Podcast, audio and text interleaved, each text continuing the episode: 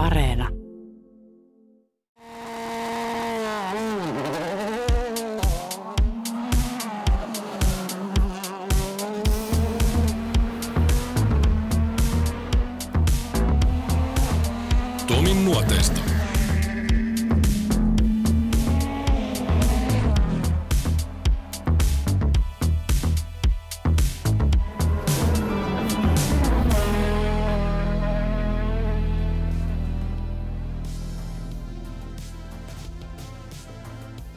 Suomalainen ralliautoilu huipputasolla, tai oikeastaan suomalaiset ralliautoilijat. Nimiä olisi helppo luetella. Vielä 60-luvulla tie huipulle raivattiin pääosin omin avuin. Vuosikymmenien saatossa laji on muuttunut, samoin lajiin liittyvät sopimukset. Mukaan on tullut muistakin urheilulajeista tuttu managerointi. Voidaan hyvällä syyllä sanoa yhden nimen nousevan suomalaisten kuljettajien taustajoukoista esiin. Rallimanageri Timo Jouhki. Tai sanoisinko jopa monien suomalaisten rallikuskien kummisetä Timo Joukki. Oli miten oli, monen kotimaisen rallitähden ura olisi ollut hyvin erilainen ilman Joukkin apua. Ralli kiinnosti Joukkia jo pikkupoikana. Ihmekkös tuo, sillä lähistöllä asui yksi tulevista kansainvälisistä tähtikuljettajista, tuleva maailmanmestari. siihen aikaan, kun meikäläinen oli nuori, niin, niin, niin tota, autourheilu ja autothan oli niin kuin pikkupoikien unelmia, eikö vaan?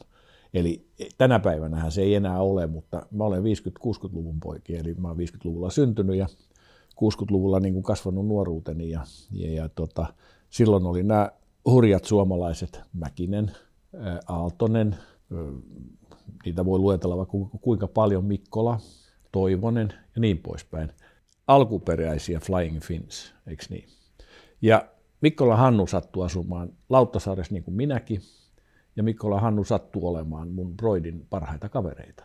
Mikkolan Hannu jo nuorena poikana veteli autoilla ja, ja Lauttasaaressa oli tuossa sankari, sankarihaudan mutkassa niin kuin tapana mennä kattoon.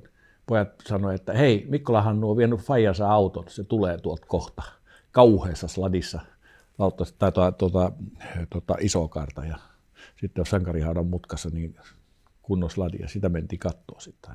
Broidi oli Hannun kanssa parhaita kavereita. Joo. Tutustuiko sä itse Hannuun siihen aikaan? Ilman muuta jo pikkupoikana. Mulla on siis ikäero Hannu melkein 10 vuotta, olisiko 8 tai 9 vuotta.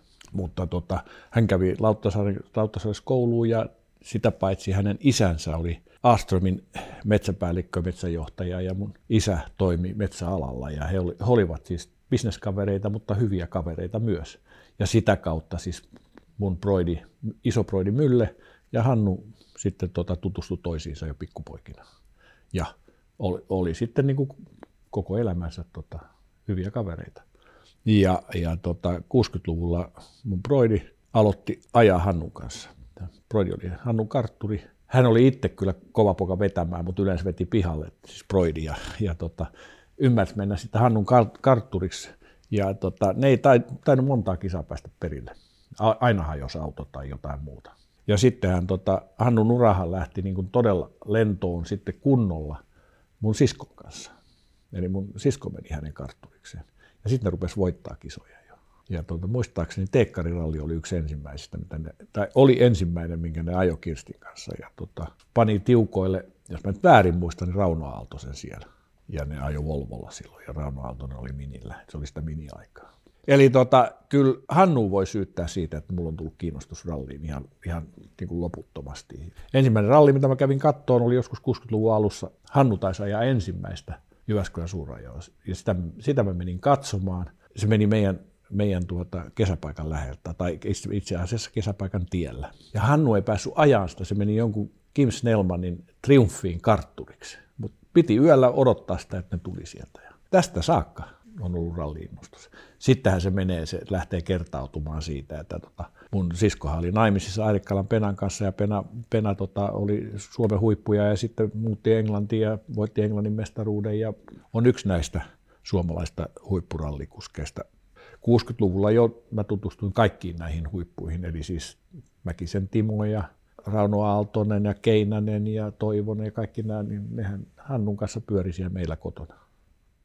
Miten sä muistat ton sun lapsuuden, tai oikeastaan nyt kun mennään 60-luvulle, niin puhutaan teini-iästä ja, ja sitten myöskin varhaisaikuisuudesta, kun 60-luvun loppu lähestyy, niin Hannu Mikkola varmaan oli sulle silloin lapsena idoli. Kymmenen vuotta on just se semmoinen ikäero, että sä katot vähän ylöspäin ja se, hän oli suuri tähti, mutta sitten jossain vaiheessa näitä tuli lisää, sanoit, että sä tutustuit, niin sitten se ikään kuin uit siihen mukaan ja pääsit osaksi näitä idoleita. Pitää paikkansa, juuri näin. Ja, ja, ja, tota, ja, ja, tota, munhan oli sitten pakko lähteä itsekin ajamaan tästä, tästä syystä. No, silloin kun mä olin ajokortti-iässä jo, niin mä, mä olin, mä olin Jenkeissä vaihto eli se ei vielä niin kuin onnistunut silloin. Mutta 70-luvun alussa sitten tota, mä kävin armeijan silloin 70-luvun alussa, tai itse asiassa laivaston, joka on eri asia kuin armeija.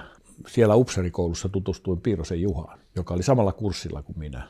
Ja Juhahan oli jo silloin autourheiluhullu. Se oli siis ajanut esteitä ja YMS ja, ja tota, ajo rallia sitten 70-luvun alussa pitkäsen Ekin kanssa. Ja mä sain sen houkuteltua, tulee mun kyytiin. Siis mä ajoin muutaman kaverini kanssa ensin nämä junioriajat ja noin poispäin, mutta sain houkuteltua sitten Piirosen Juhan mun kyytiin, kun piti saada joku, joka osaa lukea nuotteja. Kun mä menin Jyväskylän suurajoihin, joka oli ainoa kisa, joka oli nuottikisa Suomessa siihen aikaan. Ja, ja tuossa oli 73. Ja, ja silloin mä sain Piirosen Juhan kyytiin ja se ajettiin sitten. Ja Sähän ei tullut mikään ihan kädetön jätkä, sä, sä ajot ihan hyviä tuloksia. No sanotaan näin, että kansallisella tasolla ihan kohtuullinen. Mä oon joskus johtanut SM-sarjaa, en ole koskaan sitä voittanut kyllä. Mä oon Jyväskylän, Jyväskylän suurajossa, miksi, miksi sitä silloin kutsuttiin, eli nykyisin Rally Finland, mikä se nyt sitten onkaan. Neste Rally Finland se oli, nyt se on Rally Finland jotain. Ja, ja tota, mä oon parhaimmillani ollut yhdeksäs yleiskilpailussa siellä, silloin kun silloin oli jo MM-arvo. Taisi olla sanotaan nyt 78 ja toinen luokassa. Ja e, useamman kerran mä oon ollut 15 joukossa, siis mä oon ollut 12, 13. Ensimmäisessä kisassa mä ajoin yk, silloin ykkösryhmän autolla ja mä olin 20 yleiskilpailussa ja olikohan mä neljäs ykkösryhmässä. Jyväskylän suurajat oli semmoinen jo ainoa kisa, joka ajettiin nuoteilla. Se oli mulle paras kisa johtuen siitä, että mulla ei ollut koskaan aikaa käydä harjoittelemassa. Mä olin siis töissä jo 70, 73 mä olin jo töissä silloin, kun mä aloitin tuon ajamisen. Niin, niin tota, ei mulla ollut niinku aikaa käydä harjoittelemassa. Mitä nyt vähän käytiin kokeilemassa joskus ja pikkuralleissa oli vähän, ei tullut mitään muuta kuin hiki. hiki tuli siitä, kun pelkäs, kun piti ajaa kovaa, sanotaan näin.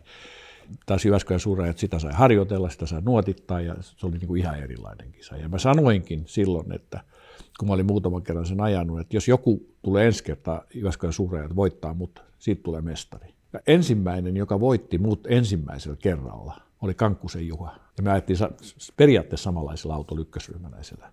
Se taisi olla luokkaa 78-79, mitä se nyt sitten olikaan.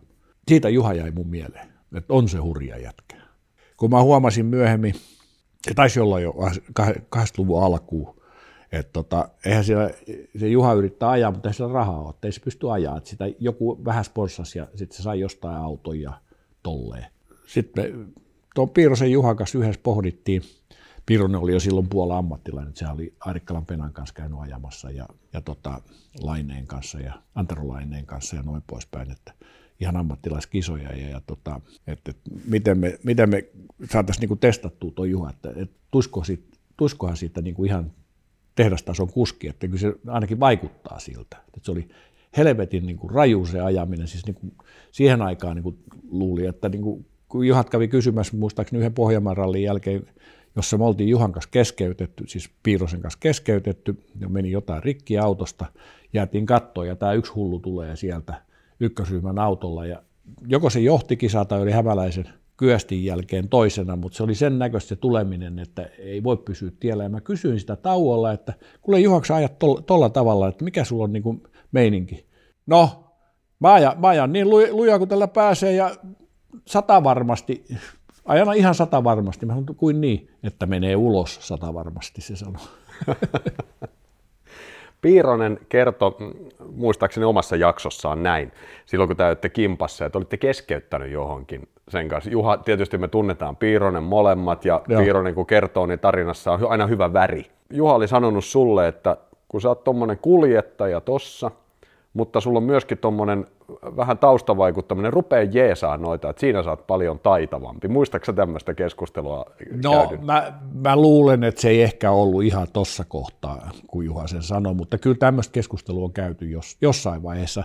Silloin me niin kuin todettiin molemmat, että jumalauta, tuossa on kyky tuossa jätkässä. Joo. Et ei, ei, se oli aivan hurjaa se meneminen. Ja se tuntui siihen aikaan, nyt kun katsoo noita vanhoja autoja, ne mihinkään liiku, mutta Niin.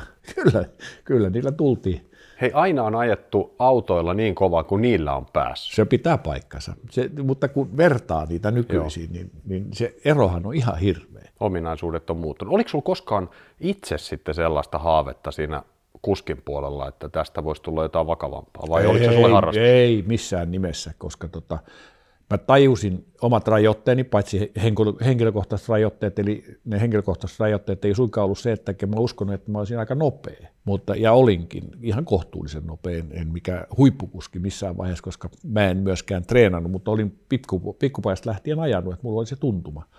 Mutta tota, mun luonne on liian äkkipikainen ja liian tota, lyhytjännitteinen tuohon hommaan, että se- siinä ei saa olla sellainen luonne. Tietenkin toinen asia on se, että mulla oli ihan muita ambitioita niin kuin omalla ammattiuralla. Siis mähän on ol, käynyt kauppakorkeakoulun kauppatieteiden maisteri ja, ja tota, on, on, on tuota, ollut liike-elämässä koko elämäni. Ja, ja mun, mun isä ja äiti oli yrittäjiä ja mä oon ollut yrittäjä koko ikäni. Se on, se on mun elämä. Ja tämä ralli, rallissa niin kun vaikuttaminen on, on sitä samaa yrittäjäverta periaatteessa. Et mähän teen tätä niin kun harrastuksena, mutta myös niin kun liiketoimena. Tiedätkö, mikä tässä on hyvä viisaus? Mun vaimo itse asiassa on tämä käyttänyt omassa ammatissaan, mutta mä vertaan sen suhun, että kauppatieteiden maisteri voi harrastaa rallia, mutta ralliautoilija ei voi harrastaa kauppatieteiden maisterina olemista. Se pitää kyllä ihan paikkansa. Siihen joutuu nyt se, siihen tota, maisteritutkintoon jonkun verran lukee. Kuskista manageriksi. Näin jälkikäteen voidaan sanoa, että suomalaisen ralliautoilun onneksi. Alkuun touhu oli enemmän auttamista kuin varsinaista managerointia. Voidaan puhua ehkä jopa harrastamisesta. Kolmekymppinen Timo Joukki alkoi kokeilla siipiään rallikuskien taustalla 80-luvun alkuvuosina. Ensimmäinen Joukin talliin liitetty kuljettaja oli Antero Laine.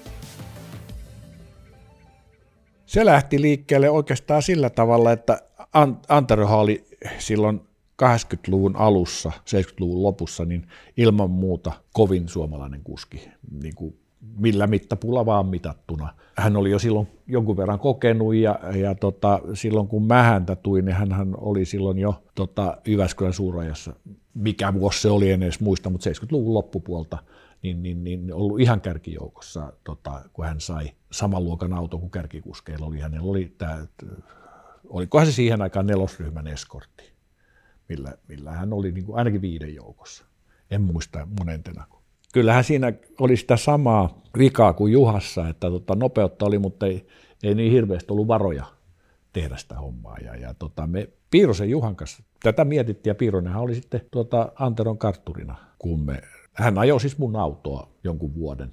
Ehkä hänen ongelmansa oli se, että hän ei, niin kuin moni muukaan näistä nousevista kyvyistä, ei ole riittävän kansainvälinen, eli on liian suomalainen. Ei lähtenyt opetteleen toisaalta kieliä, toisaalta sitä niin kuin kulttuuria, mitä pitää olla, kun mennään muualle. Se oli ehkä suurin ongelma. Ei, ei suinkaan ajotaito. Hänhän oli Mitsubisin tehdaskuski joissakin kisoissa silloin 80-luvun alkupuolella. Sanotaan näin, että mä näin ne, ne puutteet. että siinä, siihen aikaan tämä oli täysin harrastamista ja samoin kuin Juhan kanssa se oli täysin harrastamista. En mä oikein tiennyt, mitä piti tehdä, mutta mä rupesin niin miettimään, että mitä pitää tehdä. Juhan kanssa mentiin jo vähän ammattimaisemmin eteenpäin mä sain hänet sitten puhuttua muun muassa Robi Grönalin tota, avustuksella, joka oli Toyota Team Europella duunissa, niin, niin tota, Uwe Anderssonin puhuttu, että saatiin auto Juha, Juhalle Suomeen muutamaan koekisaan. Ja hän ajoi ne sen verran hyvin, että hän sai sitten Jyväskylän suurajoihin. Oliko se nyt 23 tai 24, 24 se taisi olla, niin tota, auton Toyota, Toyotalta. Ja silloin hän pesi koko Toyotan muun poppoon, siis pääreiklunnin ja tota, Olisiko Valdekoodi ollut? Valdekood oli toinen jo. Pesi ne ihan mennen tulle. Sen jälkeen se homma on historia. Kuinka paljon sä olit siinä vaiheessa heti alkuun, siis nyt varmaan maailma oli täysin toisenlainen siihen maailman aikaan, neuvottelut oli varmaan erilaisia. Toskin neuvotteluhan on aina neuvottelu ja sen aikakauden neuvottelutavat on ne, mitkä on aina silloin, Joo. sillä viisaudella mennään, mikä sillä hetkellä on käytettävissä. Tämäkin on loistava sanonta. Mutta oliko sä jo silloin se ihminen, joka oli sinne Toyotan suuntaan sitten Juhan sopimusta tekemässä? Kyllä, kyllä, nimenomaan. Joo. Nimenomaan. Siis mä sain sen auton tänne, niin kuin mä sanoin, Robi Gröndahl oli erittäin suuressa roolissa siinä. Hän, hän oli duunissa siellä ja tunsi Uven hyvin ja se oli pikku talli.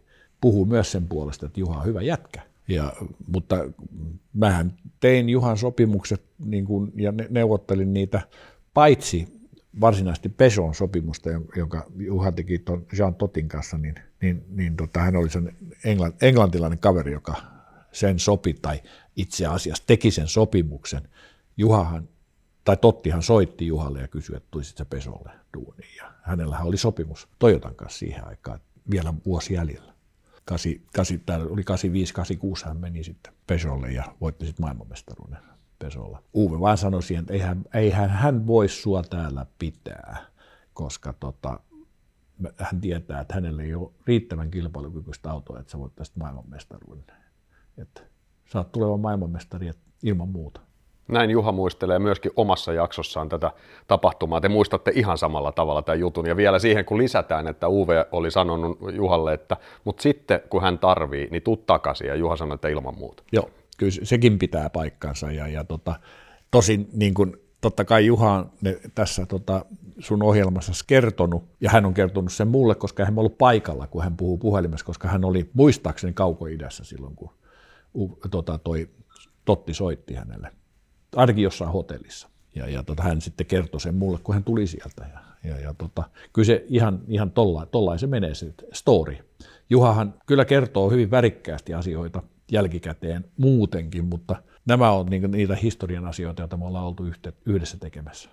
Uwe Anderssonia muistetaan sillä tavalla edesmennyttä. Hänet muistetaan todella sympaattisena tallipäällikkönä ja, ja tämä, oikeastaan tämä asia alleviivaakin sen, sen jutun. Minkälaisena sä muistat Uven? No sanotaan näin, että tietyllä tavalla Uwe oli vaikea ihminen, koska häntä oli vaikea lukea. Hän oli hyvin sulkeutunut ja semmoinen, joka ei oikein niin kuin kertonut tai näyttänyt tunteitaan ollenkaan. Sympaattinen, kyllä, niin kuin, niin kuin sanoit tuossa, mutta erittäin niin kuin hankala miettiä, että mitä hän miettii. Mä en pystynyt lukemaan. Yleensä mä oon hirveän hyvä ihmistuntija. Mä oon, mä oon ollut liike-elämässä niin kuin tekemässä kauppaa koko elämäni niin mä tunnen ihmiset niin kuin siitä, että mitä ne katsoo mua, mitä ne puhuu mulle. Uudestaan mä en koskaan pystynyt niin kuin sanomaan, mitä toi miettii. Jos kaikista muista tallipäällä, jos pystyn sanomaan, vaikka niitä on ollut, voin sanoa ihan suoraan, ihan idioottejakin joukossa.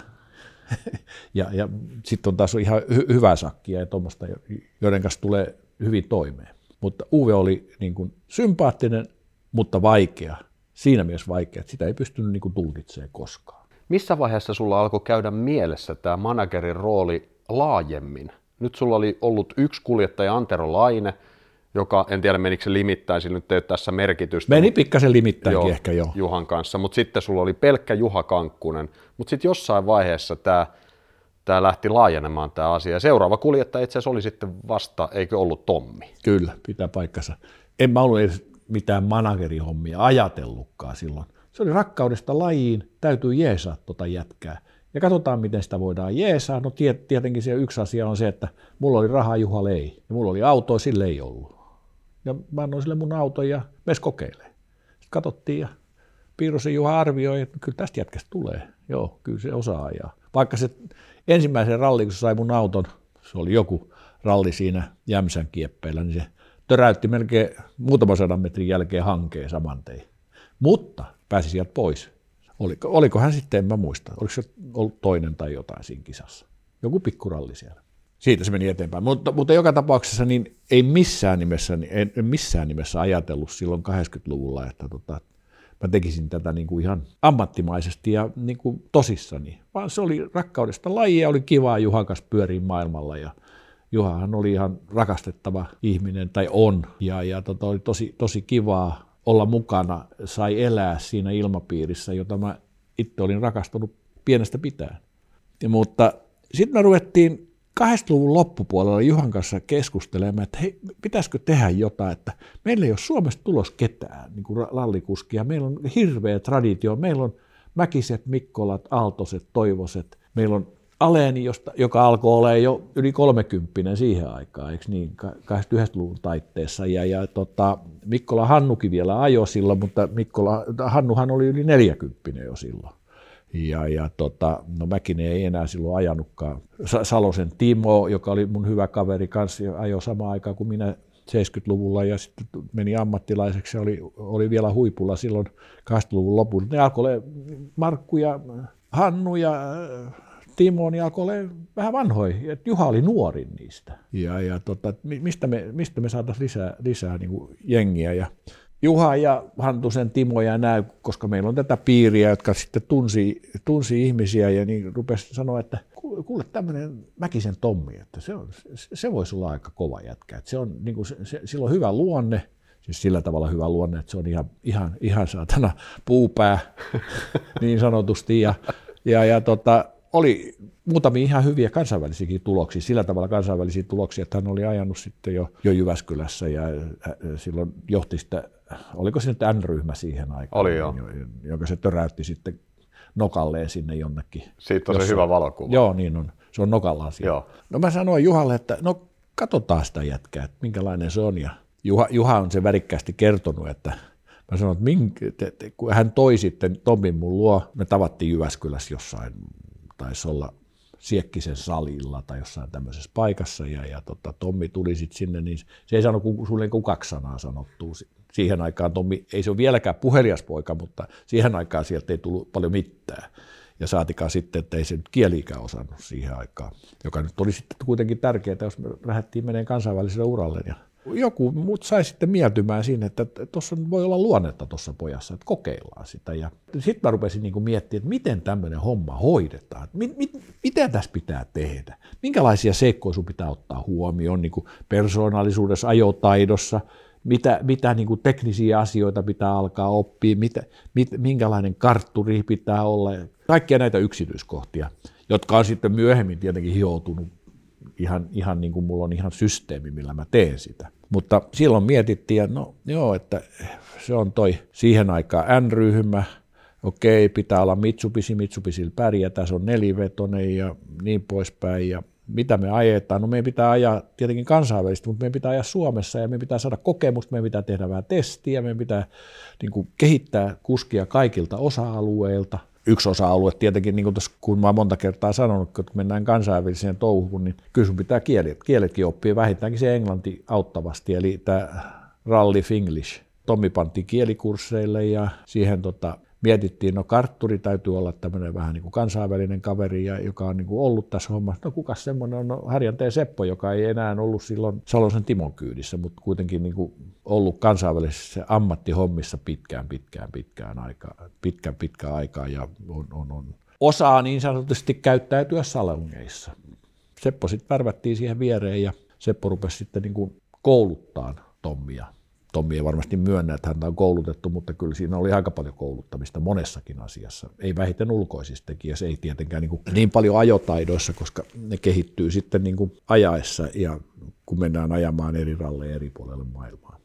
Olisiko se nyt ollut ensimmäinen, ensimmäinen tota kansainvälinen ralli, joka me ajatettiin Tommilla varsinaisesti niin kuin tällä Mitsubisilla. Kyllä se kävi ajamassa siinä jossain kohtaa, oliko se ennen tai jälkeen Lanssialla tuolla Espanjassa noin poispäin, mutta oli Uusi-Seelanti. Mentiin uuteen Seelantiin, siinäkin oli ihan selvä strategia, että siellä on semmoiset tiet, jotka on hyvin samantyyppisiä kuin Suomessa, ei täysin, mutta samantyyppisiä. Suomalaiset on pärjännyt siellä aina hyvin.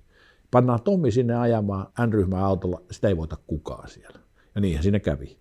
Se oli täysin ylivoimainen siellä ja, ja löi itsensä oikeastaan tietyllä tavalla läpi sillä kisalla. Siinä vuonna niin oltiin aika lähellä, ettei voitettu N-ryhmän maailmanmestaruutta, e, joka olisi tietenkin tuonut vähän lisää. Meillä Erasessa hajos, hajos auto, joka oli siis viimeinen kisa, kisa johon, johon Mitsubisilla mentiin sinä vuonna, niin tota, Tommi taisi mennä vaihdelaatikko tai perään tai jotain vastaavaa sitten. Ja hän olisi voittanut senkin. Ja silloin hänestä olisi tullut maailmanmestari. Ja Mutta vuonna 1991 saatiin sitten Hannun avustuksella, by the way, ja Hannuhan ajoi siihen aikaan Matstalla. Saatiin, saatiin tota, Hannun ystävällisellä avustuksella vakuutettua Varmboldi, että tuota, Tommi on sen verran hyvä jätkä, että sille kannattaa antaa autoista. Ja me saatiin Tommi siihen Matstaan Suomen kisaan. Ja Tommi oli viides sillä alitehoisella autolla ja se oli se niin kuin Tommin läpilyönti varsinaisesti. Vuoden 1991 Jyväskylän suoritus sai tallipäälliköt heräämään. Tommi Mäkisen nimi alkoi kiinnostaa. Yhtäkkiä Tommilla ja erityisesti manageri Joukkilla oli jopa varaa valita. Valinta kohdistui lopulta Nissaniin. Hutihan siitä tuli, mutta onneksi ei sentään ratkaiseva huti Mäkisen uran kannalta. No Nissan on semmoinen kuvio, että tota, tämän Jyväskylän suorituksen jälkeen niin tuli Toyota, Lancia ja Nissan kysymään Tommia. Lancia olisi tarjonnut neljä kisaa, Toyota ei selkeästi, eli Uve, ei selkeästi tarjonnut niin kuin mitä kisoja, mutta siis vain osan kisoista. Nissan oli uusi tiimi, joka, joka tota, sinä vuonna ajo, ajo jo, ja oli perustettu siis Nissan Team Europe, ja, ja tota, sillä oli hirveät suunnitelmat. Kolmessa vuodessa niin heistä tulee merkkimestari, ja, ja tota, he ottaa kaikki parhaat kuskit, ja ne kehittää autoa ja niin poispäin. Miksi me mentiin Nissanille? Oli se, että ne lupas periaatteessa niin kuin use, niin kuin koko kauden, joka ei sitten tapahtunut, ja että tota, heillä on tämmöinen suunnitelma olemassa. Ja se oli, niin kuin, kun Tommi oli kuitenkin kohtuullisen kokematon, niin oli, se oli niin kuin järkevin vaihtoehto siinä vaiheessa niin sanotusti mennä luomaan uraa. Että ei odotuksia ollut vielä tuloksista, koska se oli uusi tiimi, mutta kuitenkin niin kuin hirveät suunnitelmat. No siinähän kävi, se heitti ihan häränpyllyä, että japanilaiset löi saatana ovet lukkoon tuosta Team Europesta sinä vuonna, ja eikä Tommi ajanut, kun olisiko se ajanut viisi kisaa silloin sinä vuonna. Nissanilla ja se, se meni niin kuin plörinäksi se koko, koko ura siellä. Läpimurto Nissanilla jäi siis tekemättä. Auto ja koko tiimi lähtivät alta yhtä nopeasti kuin ne olivat tulleetkin. Vauhtia oli haettava nyt jostain uudemman kerran. Tässä vaiheessa kukaan ei vielä tiennyt, että Jyväskylässä vuonna 1994 potti olisi täydellinen se on aika pitkä story. Siinähän täytyy siihen väliin, kun Nissanilta ei saatu kenkää, vaan Nissan lopetti, niin, niin tota, sitten täytyy keksiä jotain uutta. No Nissan kyllä sitten ajeli kyllä, tota, niillä oli sellainen niin kuin pienennetty talli, se ei ollut tiimi Euro- Euroopan, mutta siellä oli meidän vanha tuttu, tuttu kaveri tota, vetämässä sitä ja saatiin, saatiin niin etuvetoinen auto Tommille, jota Tommi sitten yhdestä kolme ajeli jonkun verran, taisi olla yhdestä neljäkin puolella etuvetäisen Nissanilla, aika hyviä juttui. Ja sitten tota, Lanssiahan oli, niin kuin, taisi lopettaa just silloin tehdastallina, niin, niin toi Astra osti siltä kaikki osat ja autot ja tämmöinen talli kuin Astra, se Preliaskon talli. Sen autolla ajettiin sitten muutama kisa Ruotsi ja Akropolis ja tarvittiin ajaa Suomessakin. Joo, kyllä.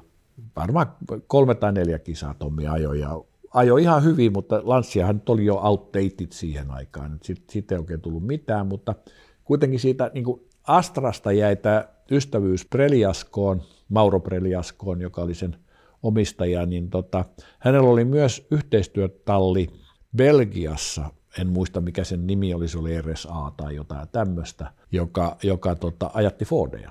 Ainakin puolittain yksityistalli. Siinä oli belgialaisia omistajia ja Mauro oli siinä omistajana. Ja tota, me mietittiin sitten 94, että meidän täytyisi saada joku kilpailukykyinen auto Tommille – Jyväskylään. Jyväskylän kisa, minkä Tommi hallitsee parhaiten, koska hän ei nyt kuitenkaan ulkomailla ollut ajanut kovinkaan montaa vielä. Oli Ruotsi, Akropolista, RACtä joitakin kertoja tollaisia, ja se Uusi-Seelanti silloin aikoinaan, ja sekin N-ryhmän auto, se oli kuitenkin eri asia, kun mennään, mennään tähän tota, A-ryhmäläiseen, ja pitäisi niin, kuin, niin sanotusti niin kuin pärjää yleiskilpailussa. Koska tämä Mauron belgialainen talli ajatti niitä Fordia, eskortteja siihen aikaan. Me päätettiin vuokraa sieltä auto Jyväskylään Tommille.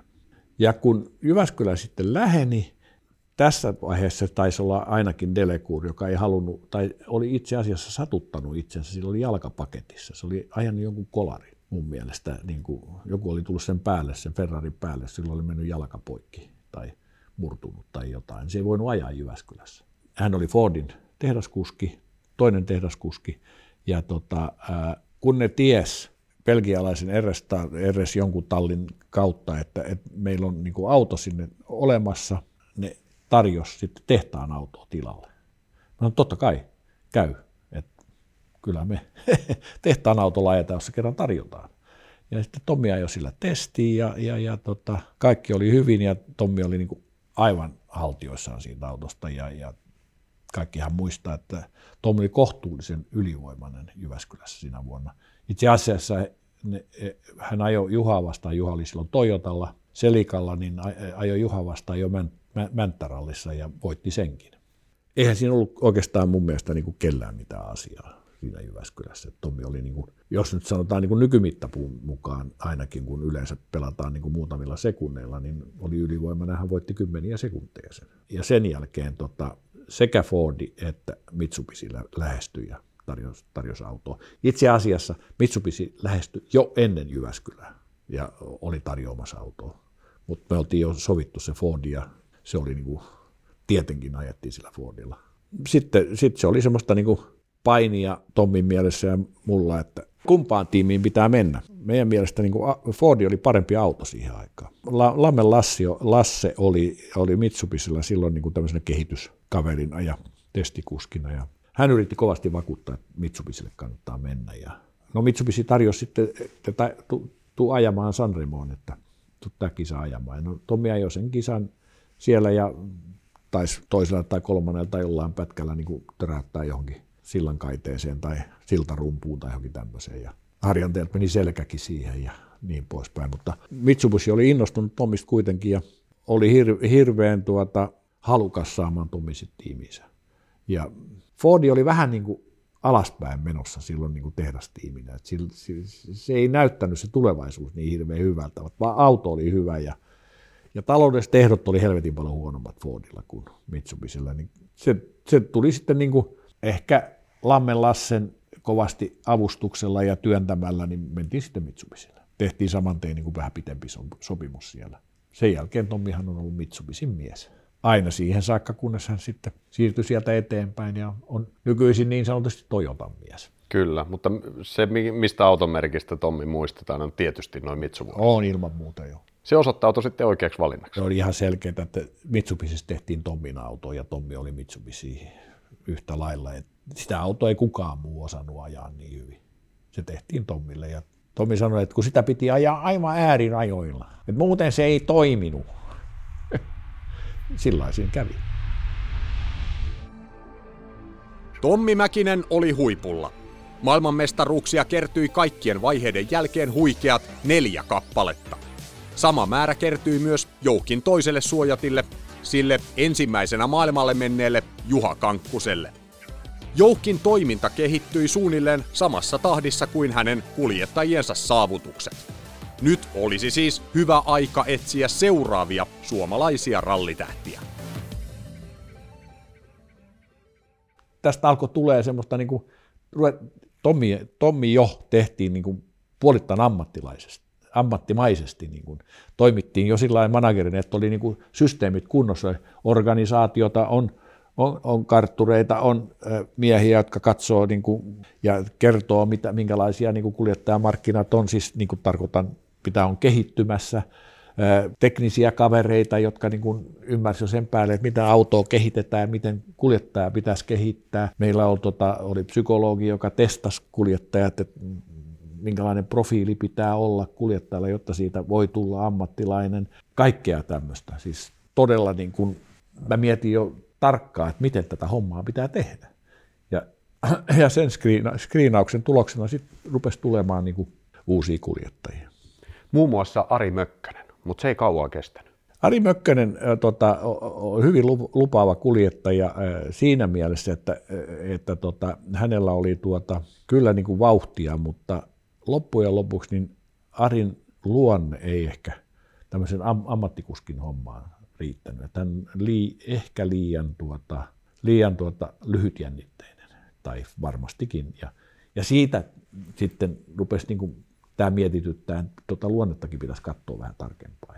Ja Toni Kardemeister löytyy joskus 90-luvun alkuvuosina. Mä muistan Tonin ensimmäisen kilpailun, se oli Kouvolassa. Mä väittäisin, että se oli 93, tai no niin, kato, mä taas muistanutkaan, mutta ehkä 94 on tämä vuosi, kun ajoi Askonalla. Se oli vähän vinossakin se Askona vissiin johonkin suuntaan. Ja B-juniorit voitti täysin ylivoimasta. Se oli muistaakseni, olisi ollut jopa nopein tai toisiksi nopein koko rallissa Joo. Toni.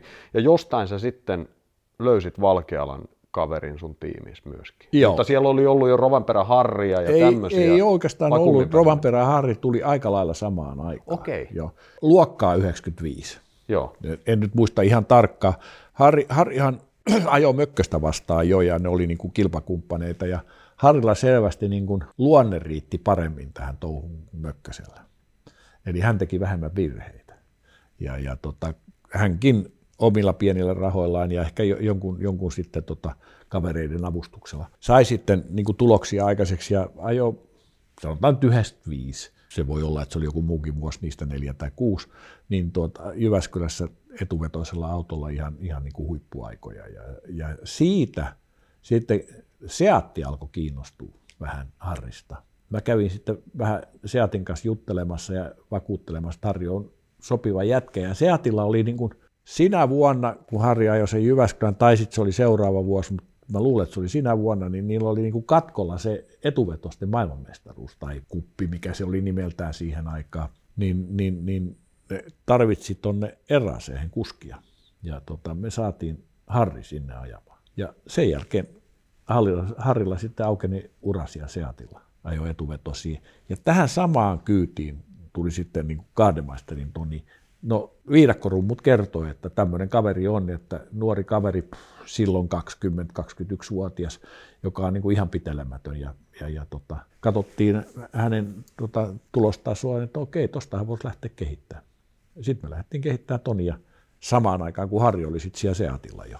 Ne kurvaili etuvetosella molemmat ja sitten myöskin nelivetosella Joo. Seatilla silloin. Tuohon aikaan tulee myöskin tällaisia, kun nämä nivoutuu, aina menee piiripieni pyörii, siis yllättävän piiripieni pieni se piiri sitten aina lopulta on jossain vaiheessa, mutta Revo Juha kertoi, miten hänestä tuli Kankkusen kartturi. Mä kysyn, että muistatko sä tämän tarinan samalla tavalla? Sulla oli munkassa, sä asuit munkassa siihen aikaan Joo. ja oli bileet ollut siellä sitten tälle ydinryhmälle. Joo. Ja se oli nimenomaan tämän mitä sä äsken mainitsit, tämä Harrin Seatti RAC jälkeen, missä Repo oli vielä Harrin kanssa. Joo. Ja sitten niissä juhlissa olisi Kankkunen tullut sanoa Revolle, että hei Niki lähtee, Niki Krist lähtee nyt pois, että tuut sä tähän kartturiksi. Muistaaksä tämän näin? Joo, Niki oli menossa tota Kolinin kartturiksi.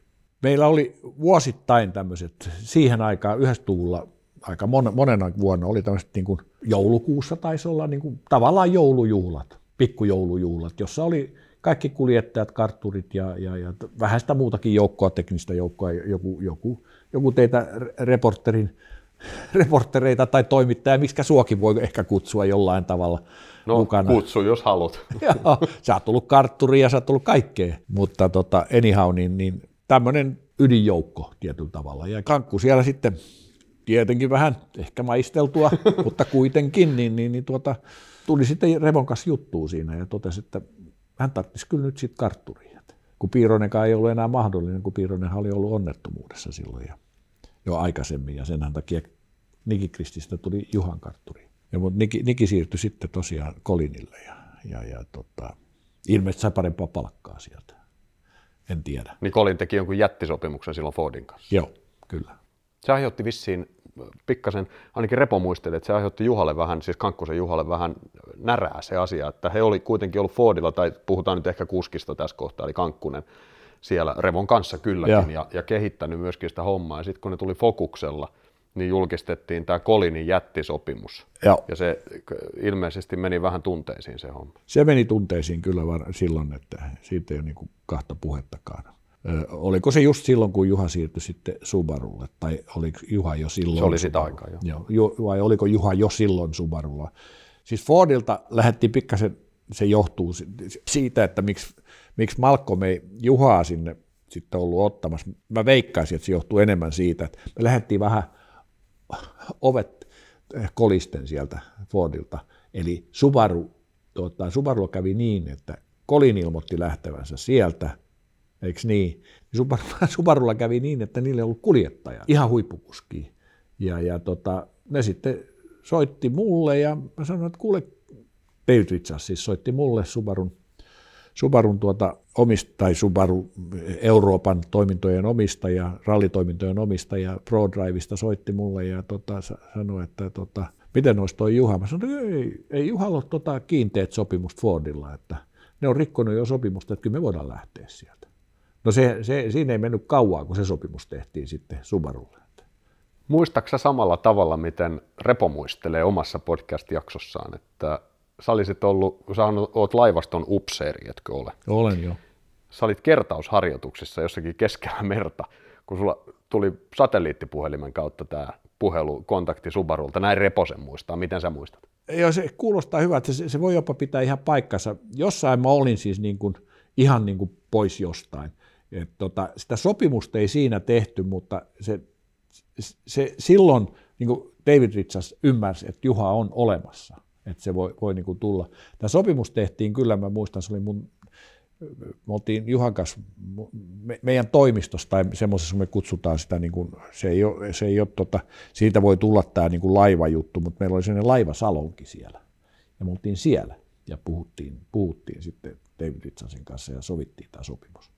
Ja tota, Marko Wilson, joka on mun, nykyisin mun parhaita kavereita ja tallipäällikköjä, siellä on ollut monta mun kuskia, melkein kaikki jossain vaiheessa uraansa ja Juhaa myöten. Hän otti kyllä itseensä se, kun me lähdettiin sieltä periaatteessa kesken sopimuskauden, mutta niin kuin mä sanoin, niin Fordi ei ollut noudattanut sopimusta. Että ne oli rikkonut sopimusta, meillä oli täys oikeus lähteä. Eikä Malcolmkaan sitä koskaan kieltänyt, mutta ihan suoraan sanoen, että se Subarun sopimus oli niin helvetin paljon parempi kuin se Fordin sopimus. Repo sanoi, että se oli paras sopimus, mitä sä teit Kankkuselle, pitääkö paikkansa? Joo, kyllä siis kun vuodet menee eteenpäin, niin taloudellisesti sopimukset on aina yleensä parempia. Mm. Ja kyllä, kyllä tämä oli niin kuin, rahallisesti oli paras sopimus. Jos kuljettajien ja tiimien väliset sopimukset olivat lajin alkuvuosina enemmänkin herrasmiesmäiseen suulliseen diiliin verrattavia, kehittyivät nekin, kuten elämässä kaikki, vuosien varrella aina vaan tarkempaan ja ammattimaisempaan suuntaan. Ei liene väärin sanoa, että Timo Joukkilla on tässäkin sormensa pelissä hyvin vahvasti. Tai ei nyt pelkästään sormet, vaan järki ja varsinkin tieto ja kokemus, sekä totta kai hyvät taustajoukot ja lakimiehet. Joukkin kautta sopimukset alkoivat todellakin olla kautta linjan tarkempia ja sanotaan nyt varmastikin monisivuisempia. Pitää paikkansa. Mä oon ollut kyllä niin kuin kehittämässä niitä sopimuksia hyvinkin paljon.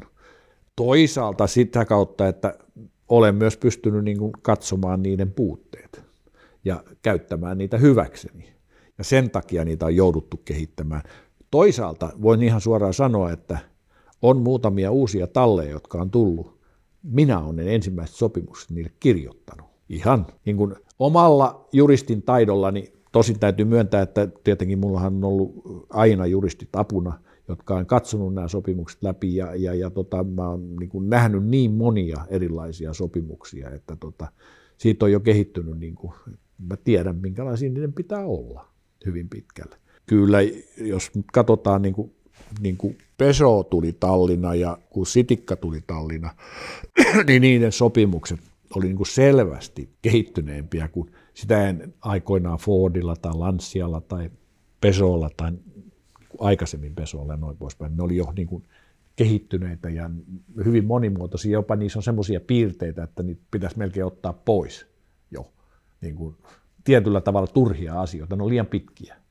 Niihin on piru vie kalliit juristit päässyt tekemään asioita. Omia pykäliä. Niin, hyvin, hyvin. Ja tekstejään sinänsä. Kaikista ei voi tulla mestareita, ei välttämättä edes osakilpailuvoittajia. Eikä Timo Jouhkikaan pysty taikomaan titteleitä millään ohjelmalla, vaikka se olisi kuinka hyvin etukäteen suunniteltu. Toni Gardemeister ja Harri Rovanperä ovat molemmat nousseet huipulle Jouhkin käsien ja sopimuspapereiden kautta. Gardemeisterista ei tullut osakilpailuvoittajaa, Rovanperänkin saldo jäi lopulta yhteen. Toni oli, oli niin kuin mulla oli eniten odotuksia hänen suhteen. Siis siinä tehtiin työ niin kuin kaikkein ammattimaisimmin. Se lähet, häntä lähdettiin kehittämään, ä, ä, ä, niin kuin mietittiin, missä pitää ajaa, millä pitää ajaa, miksi pitää ajaa, kuinka paljon pitää treenaa, mikä on tärkeää ja mitä pitää oppia ja minkälaiset kartturit ja kaikki asiat. Ja minkälainen luonne pitää olla. Ja nä, nä, sekä Harri että Toni niin on, on, on on psykologisesti testattu ja me tiedetään heidän profiilinsa, me tiedän monen muunkin. Mulla on monia tarjokkaita ollut, joita mä en ottanut. Ihan sen takia, että mä oon niin katsonut, että niillä saattaa olla kykyä, mutta niillä ei ole ehkä luonnetta tähän touhuun. Ja kyllä tässä pitää olla tietty profiili, että, että tässä pärjää. Ää, mä sanoisin, että Tonilla mä luulin, että oli aika ideaali profiili tähän, jossa mä erehdyin siinä mielessä, että siinä, siinä niin puut, Tonilta puuttu viimeinen niin kuin puristus. Et hän, hän on erittäin lahjakas ja hyvä kuljettaja ja, ja, ja myös niin kuin ymmärtää ajamisesta tosi paljon ja ymmärtää niin kuin teistöstä ja siitä, mitä siihen tarvitaan, mitä autoon tarvitaan, kaikkea tällaista. Mutta se viimeinen puristus, semmoinen niin kuin tappajan vaisto, mikä esimerkiksi Tommilla on, niin se puuttuu. Ja osittain myös Toni meni vähän pahaan väliin hän oli niin aikaisin, niin, niin nopea, eli hän oli ensimmäisessä VRC-kisassaan, joka silloin oli jo VRC, niin tota, Seatilla uudessa olisi kolmas. Sitä ei kukaan koskaan tehnyt niin kuin vastaavaa suoritusta. Siis meillä oli suomalaisilla kolmoisvoitto, että Mäkinen, Kankkunen, Kaademaista uudessa seelannissa. Me saatiin tosi, tosiaan Toni sinne Seatille, se ensin etuvetäisellä ja sitten, sitten tota nelivetosella ajamaan niin kuin Harrikin – Seatti ei koskaan organisaationa toiminut oikein hyvin. Siitä ei tullut niin kuin täys, sanotaan lainausmerkissä ammattitiimiä sillä tavalla, että ne, ne oli vähän semmoisia pyöriöitä ne pojat siellä ja, ja tota, niiden niin kuin tekninen johtaja ei ollut riittävällä tasolla. Teknisesti ne autot ei ollut valmiita missään vaiheessa. Eli nel, neliveto Cordopasta ei koskaan tullut niin kuin voittaja-autoa. Et jos ei muuta, niin, niin, niin tota sitä ei saatu koskaan kehitettyä niin kuin nopeaksi toisaalta ja toisaalta sitä ei saatu niin kuin teknisesti varmaksi. Et aina jotain hajosi. Niin kuin lukkoa ohjaustehostiemme meni, meni kymmeniä ja niin pois. Päässä menin kysyin, että miten, miten teit meni taas ohjaustehosti, ne kysyivät, että mitä se tarkoittaa, miten niin taas? No mä sanoin, kun tämä oli kolmas tässäkin rallissa, niin ei, ei, ei, ei heillä mene, ei, ei, kyllä heillä on ihan, on ihan ajan tasalla. Te ei niin myönnetty virheitä ja, ja ha, tota, to, to, Toni ja Harri niin tavallaan jäi siihen niin kuin Seatin vangiksi. Että ne ei saanut koskaan sieltä ulos semmoista tulosta niin kuin pitkän päälle. Että oli aina keskeytyksiä tai niin kuin muutamia hyviä erikoiskoja-aikoja, mutta ei oikeastaan niin kuin hyviä sijoituksia juuri ollenkaan. Harri taisi olla Errases joskus neljäs ja jotain tällaista. Ja, ja Toni tosiaan silloin uudessa kun se aloitti, niin kolmas, mutta, mutta ei oikein mitään muita. Sitten, sitten tota, ää, oikeastaan sen Seatin jälkeen, kun Seatti sitten niin kuin lopetti, sen, tai ne ei vielä ollut lopettanut toimintaa, mutta ne, on, ne ei jatkanut Harrin kanssa ja jatko Tonin kanssa, mutta Tonilla meni, niin kuin, niin kuin mä kerroin, niin ei tullut koskaan mitään siitä touhusta. Silloin, silloin sulla on vaikea saada jatkoa siihen. Et Tonihan ajoi muutaman kisan, kisan Mitsubisilla, täräytti sitten Jyväskylässä oikein kunnolla pihalle sen. Ja, ja tota, tavallaan niin kuin, siinä niin kuin katkesi häneltä ja Harrilta taas katkesi siihen, että ei ollut niin kuin mitään tuloksia, niin ei, ei oikein tahtonut saada mitään. Että Harri, Harri Nurahan jouduttiin aloittaa uudestaan niin kuin vuokra Toyotalla, jolla, jolla hän sitten menestyi Jyväskylässä sen verran hyvin, että tota Peso huomasi sen. Ja tuli, tuli sitten uutena Tallinna Markuksen kanssa ja tota, kyseli sitten Harrin kanssa sinne hommiin. Et tota, itse asiassa me oltiin jo lähes sainattu sopimus Skodan kanssa Harrille, kun sitten Peso otti yhteyttä ja, ja halusi Harrin sinne tämmöiseksi niin keikkakuskiksi. Sillä tavalla se Harrin niin paras uran jatkuu. No Toni meni sitten lainausmerkeissä sille Harrin paikalle Skodalle. Kyllä, tosin seuraavana vuonna. Niin joo, siitä Sitten kun tota, oli kehittämässä sitä Fabiaa, niin hän ajoi silloin Octavia silloin, 2000-luvun alussa. Sitten toi, toi, Toni meni Skodalle, mutta sinne kävi ihan samalla kuin Seatilla. Ei ne saanut koskaan sitä Fabiaa pelaamaan kunnolla. Et, et, en mä muista, oliko Toni kertaakaan Fabialla podiumilla mutta neljä viiden joukossa oli joissain kisoissa. Sitten sä sait Tonin Fordille, eli huipputiimi, mutta ihan vääränä vuotena. siinä kävi sillä lailla huonosti, että tota, Fordi piti välivuoden, eli, eli tota, ne oli tulossa uudella autolla niin kuin, seuraavana vuonna, ja ne kehitti sitä, ja tota, Malcolm niin kuin itse sanoikin, että tämä on vähän niin kuin välivuosi, mutta se, hän halusi kuitenkin Tonin sinne, hän oli toinen, toinen kuski oli Kresta silloin maksukuskina, ja tota, Toni pääsi sinne ihan kohtuullisella palkallakin töihin, ja, ja tota, ne ei testannut, kun, mä en muista, että testasiko Toni yhden tai kaksi päivää, joka tarkoittaa sitä, että sä et voi pärjää missään, jos et se testaa, koska se auto pitää saada niin kuin toimimaan niissä olosuhteissa, missä ajetaan, ja kaikki muuthan, siihen aikaan se oli rajoittamatonta se testaaminen, jolloin testattiin niin kuin kymmeniä päiviä, ja nämä testas, Toni taisi testata kaksi päivää. Ja, ja tota, ajo kyllä ihan hyviä tuloksia ja seuraavana vuonnahan tuli uusi auto ja, ja tota, silloin Markus tuli sitten hommiin sinne. Ja, ja se, se, oli ihan, ihan niin kuin voittaja-auto se, minkä, minkä, minkä ne siellä kehitti, mutta jäi semmos, Toni tippui aina vähän väliin. Ensin, ensin huono ö, Seatti, jota ei saatu koskaan kehitettyä, sitten niin kuin hy, suurin odotuksen tulee Skoda Fabia, Tonihan jo vuoden ensin Octavia siihen Joo. väliin, ja, ja tota, se Fabia kehitettiin ja siitä ei tullut yhtään mitään. Ehkä vähän parempi kuin Seatti, mutta ei paljon. Ja, ja, ja sitten kun saatiin se huipputiimiin, niin sitten se huipputiimi ei niin kuin, tota, toiminut täysillä siinä vuonna. Et Toni oli väliin putoja.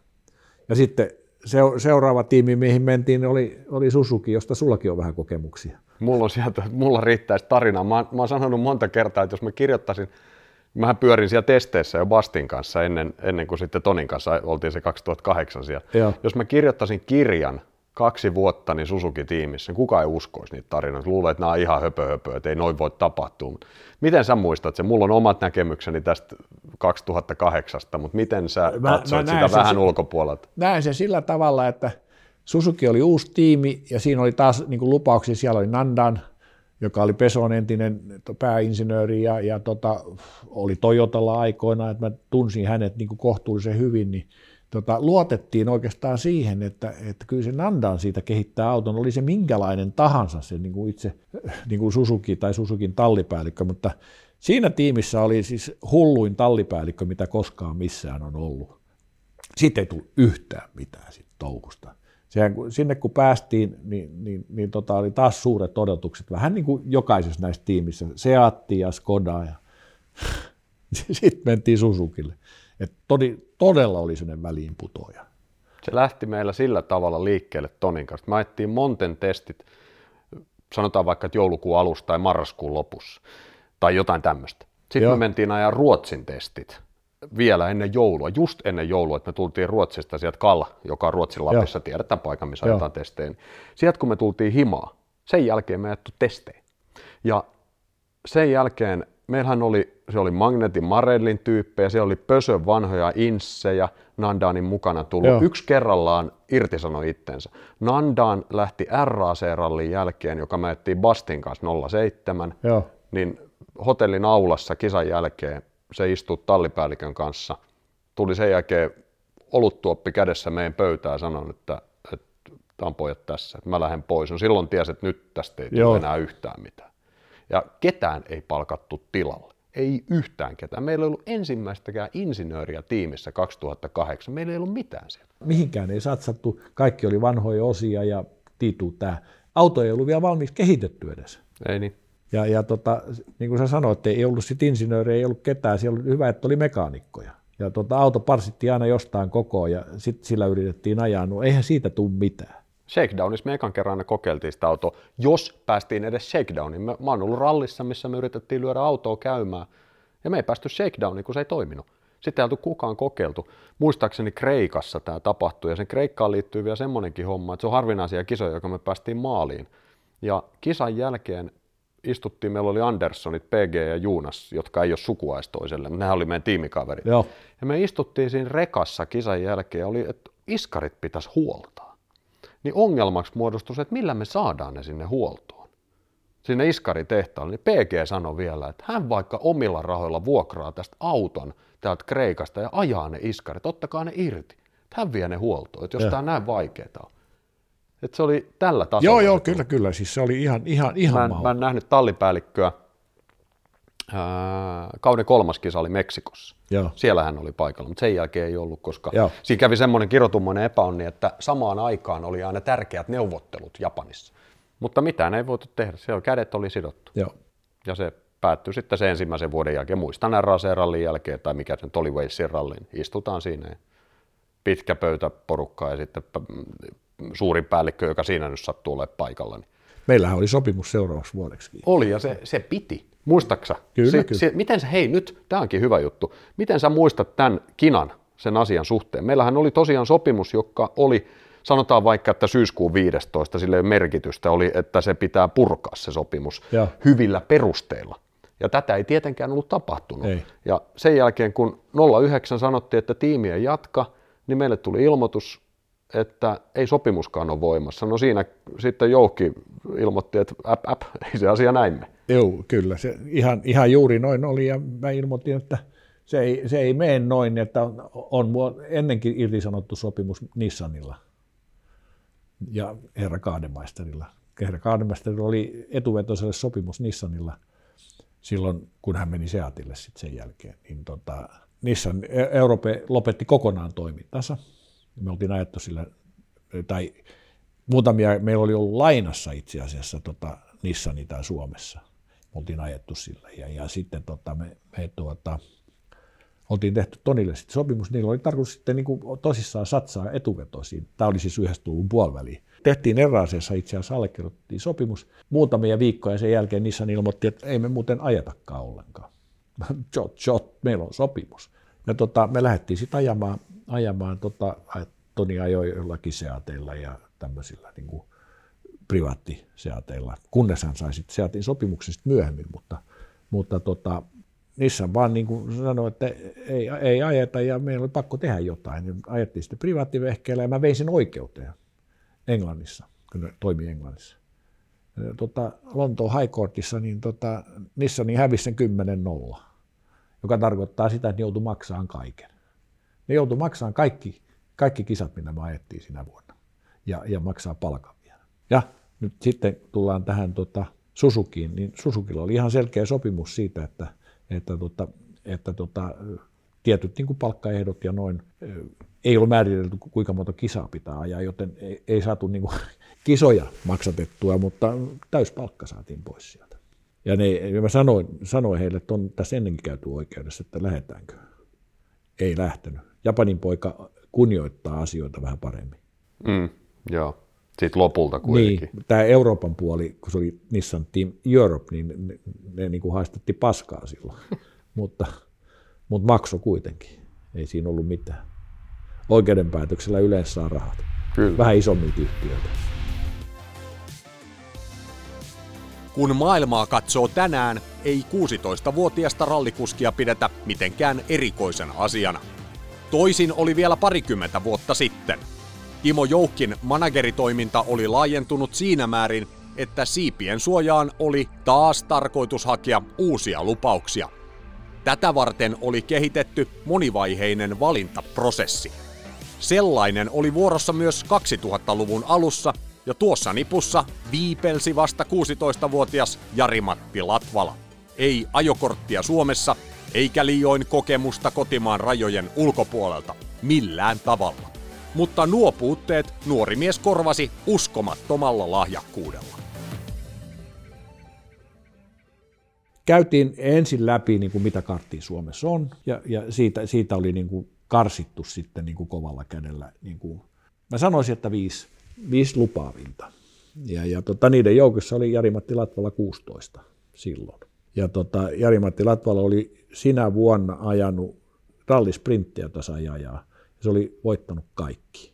Siihen mennessä, tämä oli syksyä, oli vielä ehkä joku, joku kisa jäljellä, mutta se oli siihen mennessä voittanut kaikki. Olisikohan niitä ollut 12 tai 10 tai jotain. Tiedettiin tausta, että se on rallikuljettajan poika, mitä usein nämä oli, nämä kaverit, koska kaikki kaverit, jotka on niin kuin jollain tavalla niin sanotusti lainausmerkissä lahjakkaita kuljettajia, on aloittanut ajamaan jotain quadbikea tai tota, siis mönkiä tai karttia tai jotain muuta.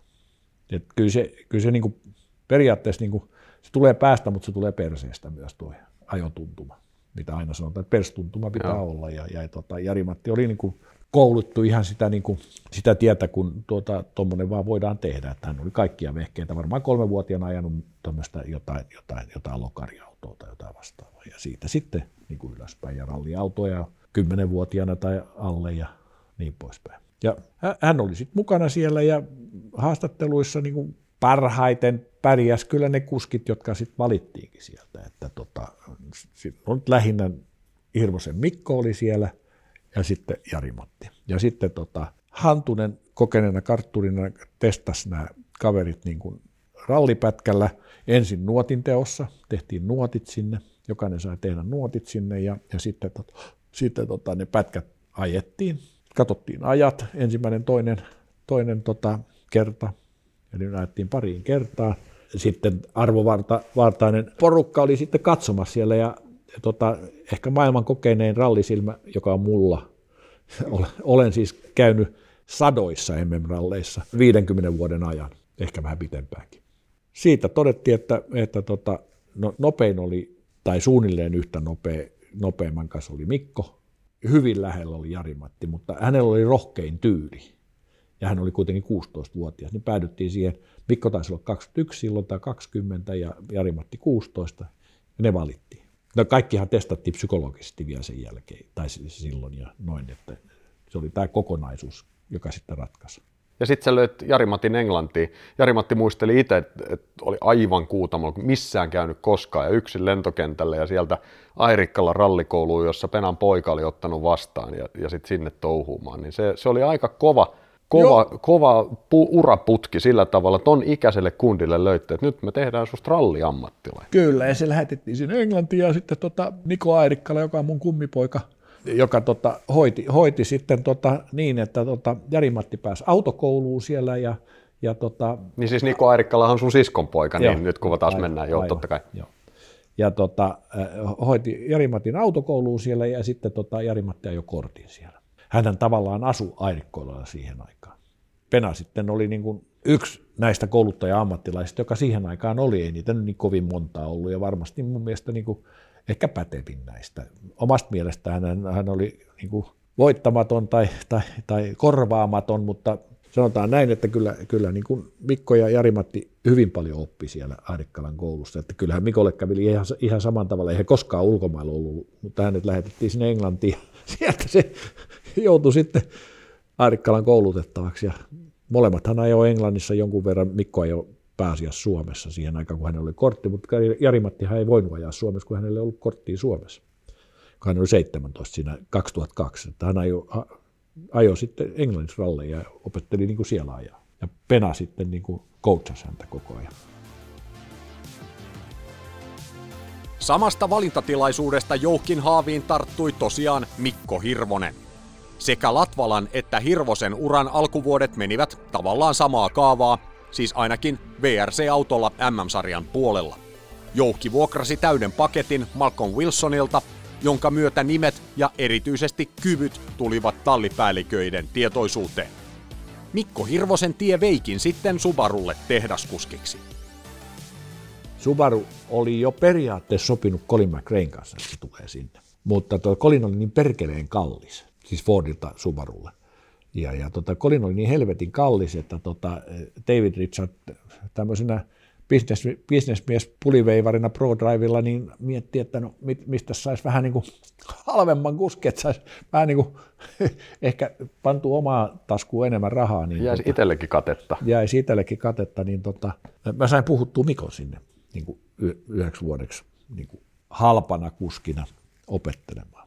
Mikko oli sitä, sitä ennen ajanut vuoden Fordilla. Mikko sitten pärjäsi, pärjäsi tota Kataluniassa sen verran hyvin, että Malcolm sitten pestasi hänet ton, ton, ton äh, Grönholmin niin kuin kakkoskuljettajaksi, tai siis toiseksi kuljettajaksi sinne. Tallikaveriksi. Tallikaveriksi, joo. Kumpikin näistä kuljettajista, heistä tuli osakilpailuvoittajia. Ja heistä tuli menestyviä kuskeja ralli MM-sarjassa. Kumpikaan ei kuitenkaan ikinä hyvin, siis se jäi pisteen päähän, se jäi muutaman pisteen, se jäi miten vaan, mutta kummastakaan ei tullut ikinä maailmanmestaria. Mä olen puhunut molempien kanssa omissa jaksoissa nämä asiat tietysti, molemmat on sen asian käsitellyt ja totta kai harmittaa, mutta molemmat on hyväksynyt ja todennut, että he sai semmoisen ralliuran, josta he ei olisi ikinä lapsena voinut haaveillakaan. Mutta managerin roolissa, kuinka paljon sua otti päähän suoraan sanottuna se, koska totta kai sä elät sitä ihan joka solulla. Mä oon nähnyt sut kisoissa, sä elät aivan joka solulla, sä oot pätkän varressa, sulla on kello kädessä, vaikka kaikki ajat saa tänä päivänä netistä, mutta silti sä oot sekundaattori kädessä siinä ja Kyllä. Elä, elät sitä ihan täysillä. Mutta kumpikaan, ei Jari-Matti, ei Mikko voittanut mestaruutta. Joo. Paljonko se jää kismittään? Totta kai se jää kismittään. Tosin suomalaistahan on semmoisia, että mestaruushan pitäisi tulla aina, että se on ihan selvä, mutta tota, ei, ei se tässä, tänä päivänä toi leikki ei ole ihan niin helppo, että sieltä, sieltä tulee mestaruuksia tosta vaan. Mä sanoisin näin, että nimenomaan Mikolla kävi helvetin huono tsäkä, että hän voittanut mestaruutta. Sehän jäi pisteen päälle. Mm. Se piste olisi voinut tulla sinä vuonna kahta kautta. Toisaalta se, että Jari-Matti ei olisi keskeyttänyt Puolassa, jolloin Lööpi sai vissi kaksi pistettä enemmän sieltä, kun Jari-Matti keskeytti. Joka, joka keskeytys oli viimeisellä pätkällä niin sanotussa ihan, ihan pienessä pyörityksessä ihan, ihan turha keskeyttäminen.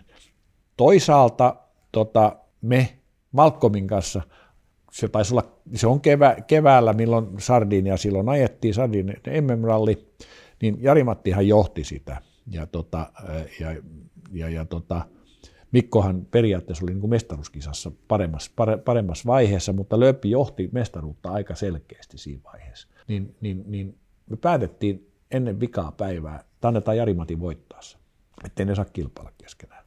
Ja tota, jos me oltaisiin toimittu niin kuin Sitikka toimi aina, että oltaisiin pantu Mikko voittamaan, niin kuin tallimääräyksellä, jota Sitikka teki. Muun muassa se sai siellä, Lööppi sai Puolasta ylimääräisiä pisteitä, koska ne pani kaikki muut sitikat sen taakse, jotta se nousi sieltä ylös, koska hän oli käynyt niin kuin hän, oli rikkonut auto siellä aikaisemmin.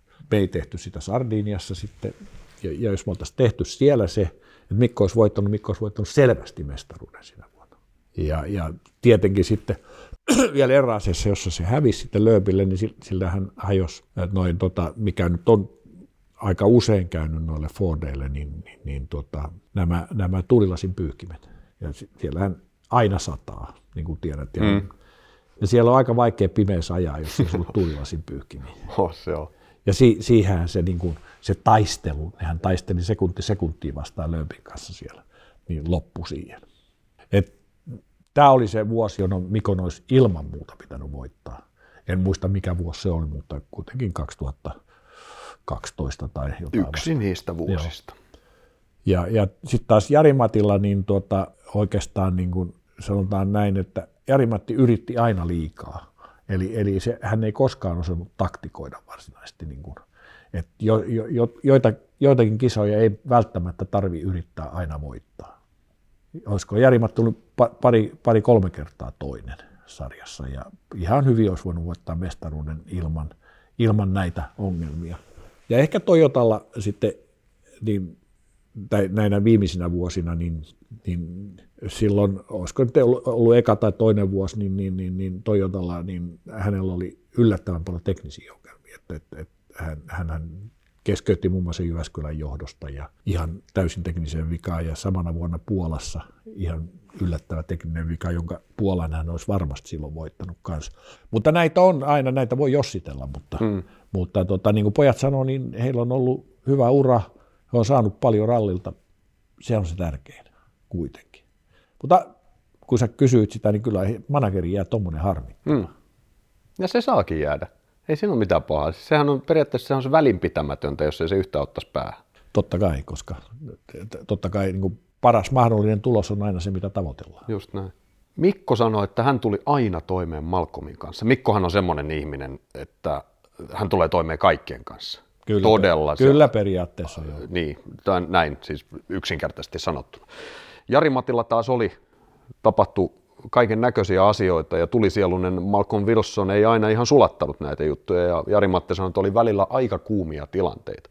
Kuinka paljon sä jouduit näissä väliin? No siis silloin kun tulee oikein kuuma tilanne, niin sitä joutuu väliin ja kyllähän se oli tämä incidentti, mistä jo aikaisemmin kerroin Puolassa. Keskeytys viimeisellä pätkällä Jari Matille. Täysin omaa hölmöyttään, jonka Jari-Matti tietenkin tiesi ja tietää, niin, niin se oli niin kova pala Malcolm Wilsonille, että en, en ole montaa kertaa nähnyt niin, niin, niin sanotaan vihaista Malcolmia, kun hän oli se, sen jälkeen. Ja mä jouduttiin meneen tämmöiselle niin kuin katumusreissulle Jari-Matin kanssa yhdessä äh, tota, Cockermouthiin Malcolmin luo sen kisan jälkeen sitten, koska Malcolm oli suunnilleen heittämässä Jari-Matti ulos tallista. Sopimuksen vastaisesti tietenkin, mutta kuitenkin kyllä me siitä sitten sopuun päästiin. Ja Malcolm on semmoinen, että hän, hän on tulisieluinen ja suuttuu aika nopeasti, mutta leppyy myös ja on varsin viehättävä ihminen sitten muuten. Ei koskaan. Ei aina tarkoita ei koskaan. Muistan elävästi, kun kiersin MM-ralleja mainostelevisiolle niitä selostaen.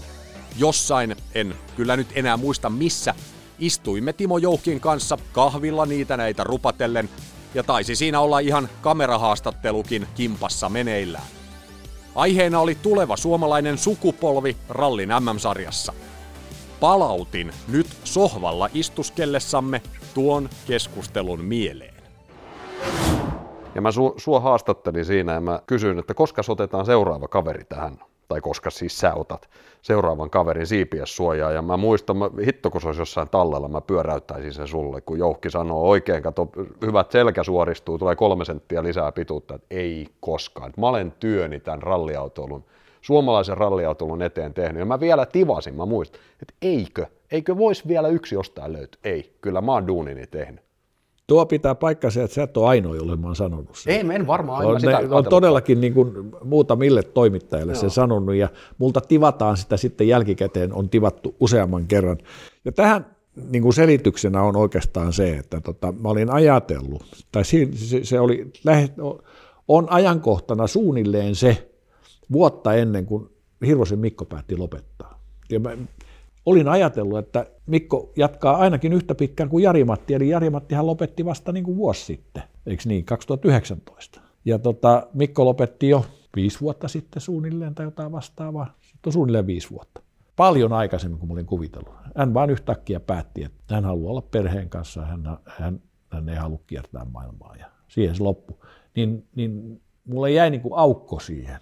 Ja, ja tota, toisaalta mä siinä vaiheessa jo tiesin, että tämmöinen nuori Kalle Rovanperä on, on aika lupaava tapaus. Eli silloin jo niin kuin Kalle ruvettiin preppaa ammattilaisuralle ja hänen uransa on, on tota rakennettu niin kuin kaikkeen ohjeiden, sääntöjen ja, ja, ja tota tietotaidon mukaan, mitä on olemassa.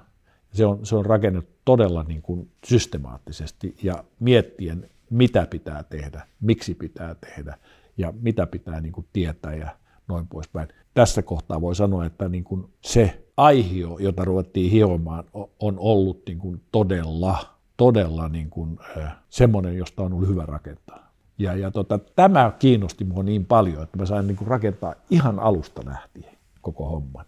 Et tietenkin Harri on tehnyt isänä ihan mahtavaa työtä ja, ja tota, hänen äitinsä ja koko perhe, niin kuin, sitten kahta puhettakaan, mutta tämä saatiin niin kuin rakentaa todella niin kuin, kaikki palikat oli olemassa, mitä, mistä, mistä tehdään. Koet se jotenkin silleen, mä, mä itse asiassa tämmöisen johtopäätöksen tästä vedän, että se vajaa 40 vuotta, mitä sä oot toiminut tuossa hommassa, eli rallin managerin hommassa, jos mä aloitan sen sieltä 80-luvun alusta, jolloin sä ensiaskeleita otit tuohon puuhaan. Että se kaikki, ne kaikki työkalut, joita sä oot kerännyt sen vajaan 40 vuoden aikana, ne olisi periaatteessa jäänyt se täydellinen paketti työkaluja käyttämättä ilman Kalle Rovanperää, johon niin kuin sä sanoit, että se on tehty nyt just niin kuin tämä pitää tehdä.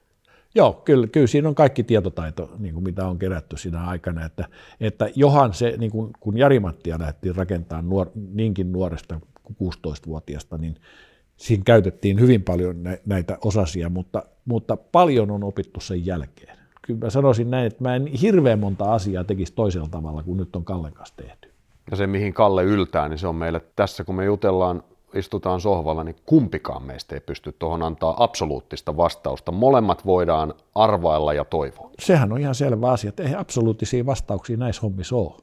Urheilussa ei voi sanoa, että se on näin. Sen voin sanoa, että, että tota, ei semmoisia palikoita ole ollut kaiken kaikkiaan, mitä tuossa kokonaisuudessa on, niin, niin mun vaikka mä oon paljon nähnyt tässä ralliuralla, mun mielestä ei semmoista ole ollut. Et kyllä se on täysin poikkeuksellinen monessa mielessä.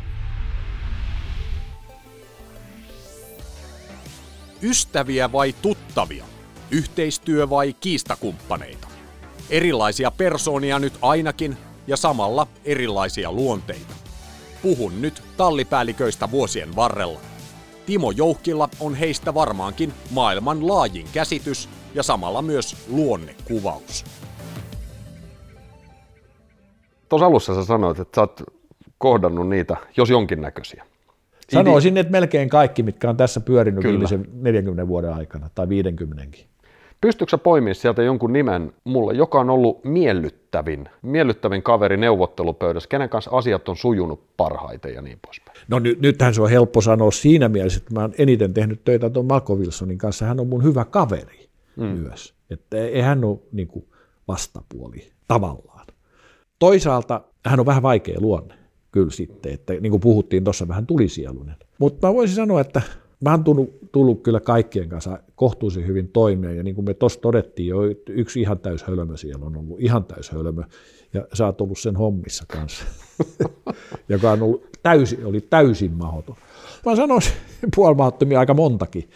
Mä sanoisin kuitenkin, että tota, ehkä mun niinku favorite tietyllä tavalla oli niinku, sellainen niinku fair kaveri vielä sitten, ja ymmärsi asioista ja osasi hoitaa niinku modernisti asiat, oli Jost Capito.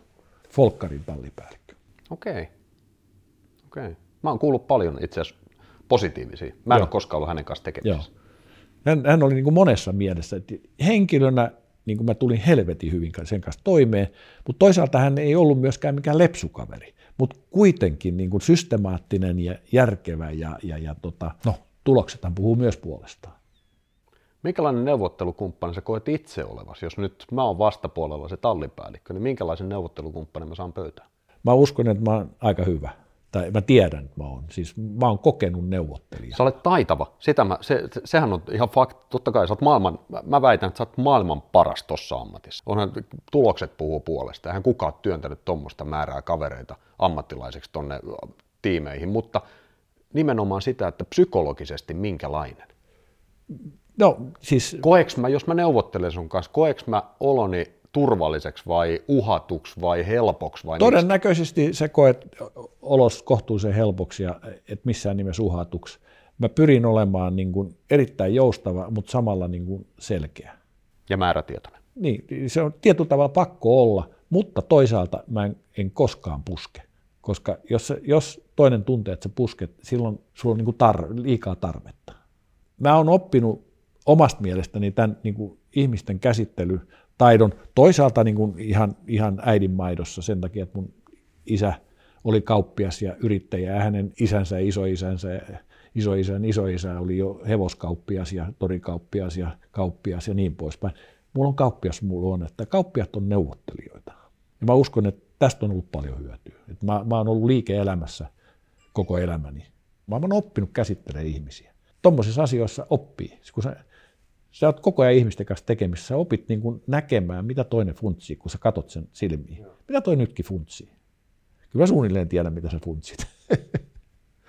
Mä funtsin ehkä seuraavaa kysymystä. Ei, kyllä mä kuuntelen sun tarinaa. Jo, Mä, mä yleensä kyllä kuuntelen.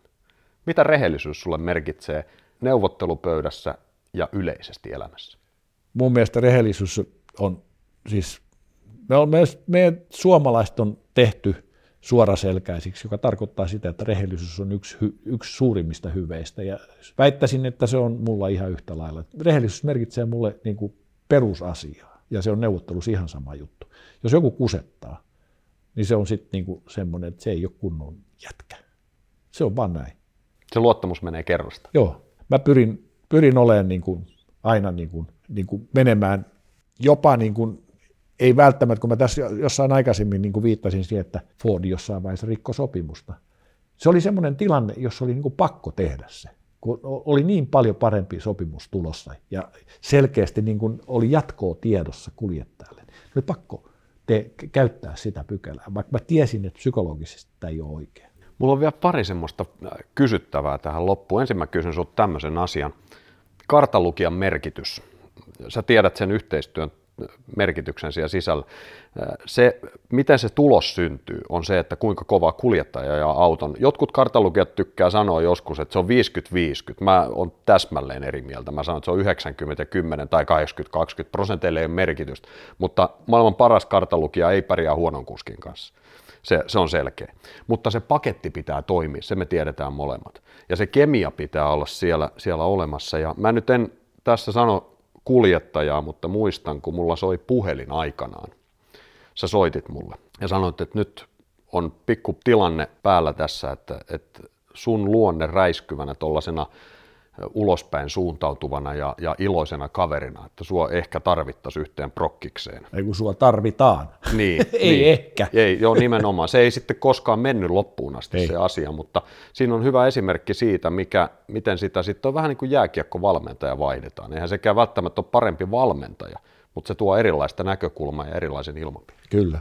Kyllä, ja mä olen täsmälleen tota mieltä, että se nimenomaan se tota, kemia pitää toimia, ja molempien pitää olla helvetin hyviä ammattilaisia. Se ei muuten toimi, ja niin kuin sä sanoit, että paraskaan kartturi ei huonoa kuskia tee kuskiksi, eikä paraskaan kuski tee huonoa kartturia kartturiksi. Et jos, jos on niin kuin, kyllä on jouduttu vaihtamaan karttureita sen takia, että A, ei kemia ole toiminut, B, ei ole tuota, tuota, taidot riittänyt. Se, se on vaan, se ei ole helppo ammatti sekään, perkele. Se on, se on aika vaikea ammatti. Siinä vaaditaan niin montaa tekijää.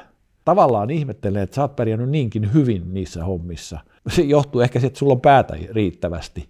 Mutta siis tuolla luonteella, kun sä oot, niin kun itse sanot, että sä oot eläväinen luonne ja haluat tehdä erilaisia asioita, etkä niin kuin, oot tavallaan niin kuin maasteeraamassa mitään niin kuin ihan, ihan huipulla, niin. vaan sä haluat tehdä kaiken näköistä. Se on kiva elää. Just. Jotenkin sen kokee sussa. Kyllä, juuri näin. Ja, ja tota, siitä huolimatta sä oot tuossa ammattikartturihommassa pärjännyt, se on kova suoritus. Mun mielestä se, se, se on helvetin vaikea homma. Ja siinä missään nimessä kaikki pärjää. Sanotaan näin, että ilman aika terävää päätä sinne ei voi pärjää. Se on vaan niin. Ja sitten taas toisaalta, niin jos sä oot professori, niin eikö sä, et sä silloinkaan kyllä pärjää siellä. Ei, ei liian proffa ei niin, saa kyllä olla. Ei. Et kyllä siinä pitää olla semmoista niin kuin, se pitää olla tietyllä tavalla hauskaa. Se pitäisi sanoa niinkin, että se pitää olla tietyllä tavalla hauskaa. Se pitää nauttia, muuten sä et voi tehdä sitä. Kyllä. Mä ihmettelen noita, joku John Kennard esimerkiksi, joka on tuo raunio jo niin kuin fyysisestikin. Siitä, että hän on ollut kyydissä. Niin. Ja joku, tämä, tämä, tämä, mikä se on se ranskalainen kaveri, joka on ollut... Dennis Girardet. Girardet, joo. joo. Joka on ollut siis, en mä tiedä, melkein kaikkien huippukuskien kyydissä, muun muassa Juhan kyydissä. Muun muassa, voittanut Jyväskylän. Voittanut Jyväskylän Juhan kanssa Siis uskomaton kaveri, että vielä pyörii tuolla ja ei tee edes kunnon rahaa siitä. Mä ymmärtäisin vielä, että tuonne vanha, vanhempi jätkä, joka on ammattilainen, saa niin hyvät rahat siitä, että tekee sen takia.